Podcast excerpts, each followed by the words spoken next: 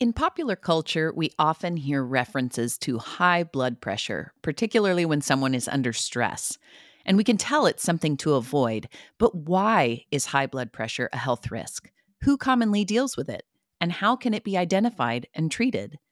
Today, we're speaking with Dr. Robert Schatz, a board certified cardiologist and specialist in cardiovascular disease, internal medicine, and nuclear cardiology. He's going to answer questions about high blood pressure and give us a better understanding of what it is, how to watch for it, and how to treat it. This is the podcast from Ridgecrest Regional Hospital. I'm your host, Jamie Lewis. Hello, Dr. Schatz. Thank you for being on the podcast. You're welcome. Thank you. Let me start with a very basic question What is high blood pressure? Well, going back in history, before they really termed it hypertension, high blood pressure, was a hard pulse. Back William Harvey, back 1578 to 1657, talked about the circulation and the motu cordis. And the first publication of blood pressure was really in 1733.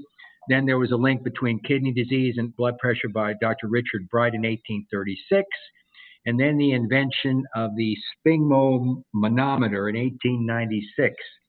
So it's interesting that the terminology came about tension and hyper. So stress is definitely involved in hypertension because the sympathetic nervous system, the fight or flight response, if activated or overstimulated, cause that catecholamines that are poured into the bloodstream cause a constriction of the vessels, and also worsened by any kidney problems or vasculature issues, and then you get a high blood pressure. Wow. Okay. Well, thank you. You've obviously done your homework on the history of high blood pressure. Are there any commonalities between people whose blood pressure tends to be high, like genetics or gender, ethnicity, age, something like that? People over 60, I'd say one half of those people have high blood pressure or tendency to. So it's very prevalent. And interestingly, genetic predisposition plays a role. There are 35 loci, and that's called SNPs or single nucleotide polymorphisms that are involved. And then you'll hear family history of stroke or blood pressure. And especially nowadays, we're learning that family history is a big deal. What are some of the signs that someone's blood pressure is getting too high, like getting into the danger zone? Hypertension has been deemed a silent killer because you can have no symptoms at all, but be running around with a blood pressure of like 180. I've had many patients, their blood pressure is 170, 180, and I ask them, Do you feel okay? And they said, Well, yeah, I feel fine. It's really surprising. But manifestation can be blurred vision, headache, and dizziness.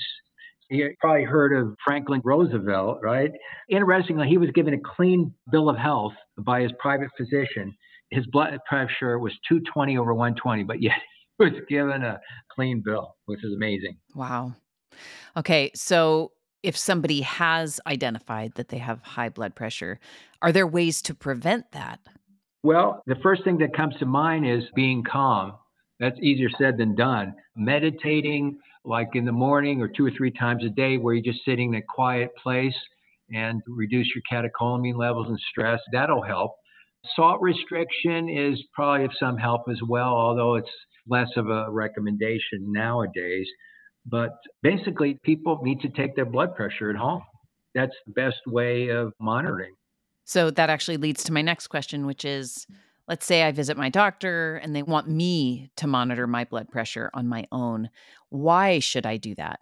So, untreated blood pressure, hypertension can result in end organ damage. We're talking stroke, heart attack, kidney failure, eye damage, and there's also a, risk of aneurysm and cognitive decline because all this hypertension, all this pressure puts strain on the vessels and the body, and it's very important. It is a huge item in cardiovascular disease and prevention. What are some of the common ways that people take their blood pressure on their own? I've had patients who take their blood pressure with a wrist cuff. I do not recommend that because it's not as accurate as above the elbow cuff.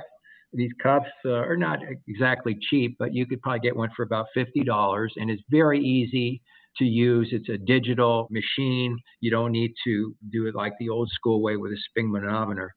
And then I will tell people don't just necessarily accept the first reading. If, if it's like high, whatever it is, you can wait 10 minutes, even another 10 minutes, and take it and that kind of average or take the best of the three. In fact, the blood pressure cuffs now, many of them, uh, not just take it once, but you could set it to three and they'll take it three times in a succession, a period of a minute or two, and then average. Are there better times than others throughout the day to take my blood pressure? I tell patients they should get a pattern, particularly if they're just starting out with the uh, treatment of blood pressure, to take it basically from morning when they get up until they go to sleep. There are a percentage of patients who have what's called nocturnal hypertension, and the blood pressure goes up while they're sleeping. And I wind up asking me, why, doctor, is, is my blood pressure high in the morning? And so, unless you take it in the morning, the afternoon, and at nighttime, maybe after you eat and after exercise, you won't know when blood pressure is rising the most. Right. All right. So I'm watching my blood pressure through regular self checks, but my doctor wants to go a step further to start treating it. At what point would they want to introduce treatment and why? There was a National Council of Hypertension years back. What the recommendation was if the blood pressure was over 140, 140 over 90 consistently, now that has dropped to normal blood pressures as fine as 120 over 80. So if it's 125 or 128, that's not too bad because people get their groceries and they check their pressure right away or they haven't gone to the bathroom. The blood pressure may be a few points higher, they're under stress. Some doctors may say if it's over 140, the top number, consistently, I say if it's over 130, the top number, that's systolic blood pressure consistently, then it's a time to look at treating. What are the most common forms of treatment for high blood pressure? You talk about lifestyle changes, you know, like low salt diet, exercise, that kind of thing. But medication is a mainstay for uh, most people, uh, a certain age group, what I mentioned before, like 60 up. And there are various medications. There's a lot of medications, but there are a couple classes that are top tier. And can you tell me maybe what some of those are? Those drugs that are top tier are what's known as vasodilators. They open up the vessels and make it easier for the heart to work and lower blood pressure. So the two major classes are what's called ACE inhibitors, and a similar class is the ARBs or the angiotensin receptor blockers. So that's one of the top drugs. And then the other are the calcium channel blockers like amlodipine Norvasc, and then diltiazem or cardizem, and then less likely used is verapamil. So those are your top choices. Well, Dr. Schatz, this has been so helpful and informative. We probably could talk a lot longer about your expertise, but I really thank you for your time. Well, thank you for hosting. You've been listening to the podcast from Ridgecrest Regional Health, and I'm your host, Jamie Lewis.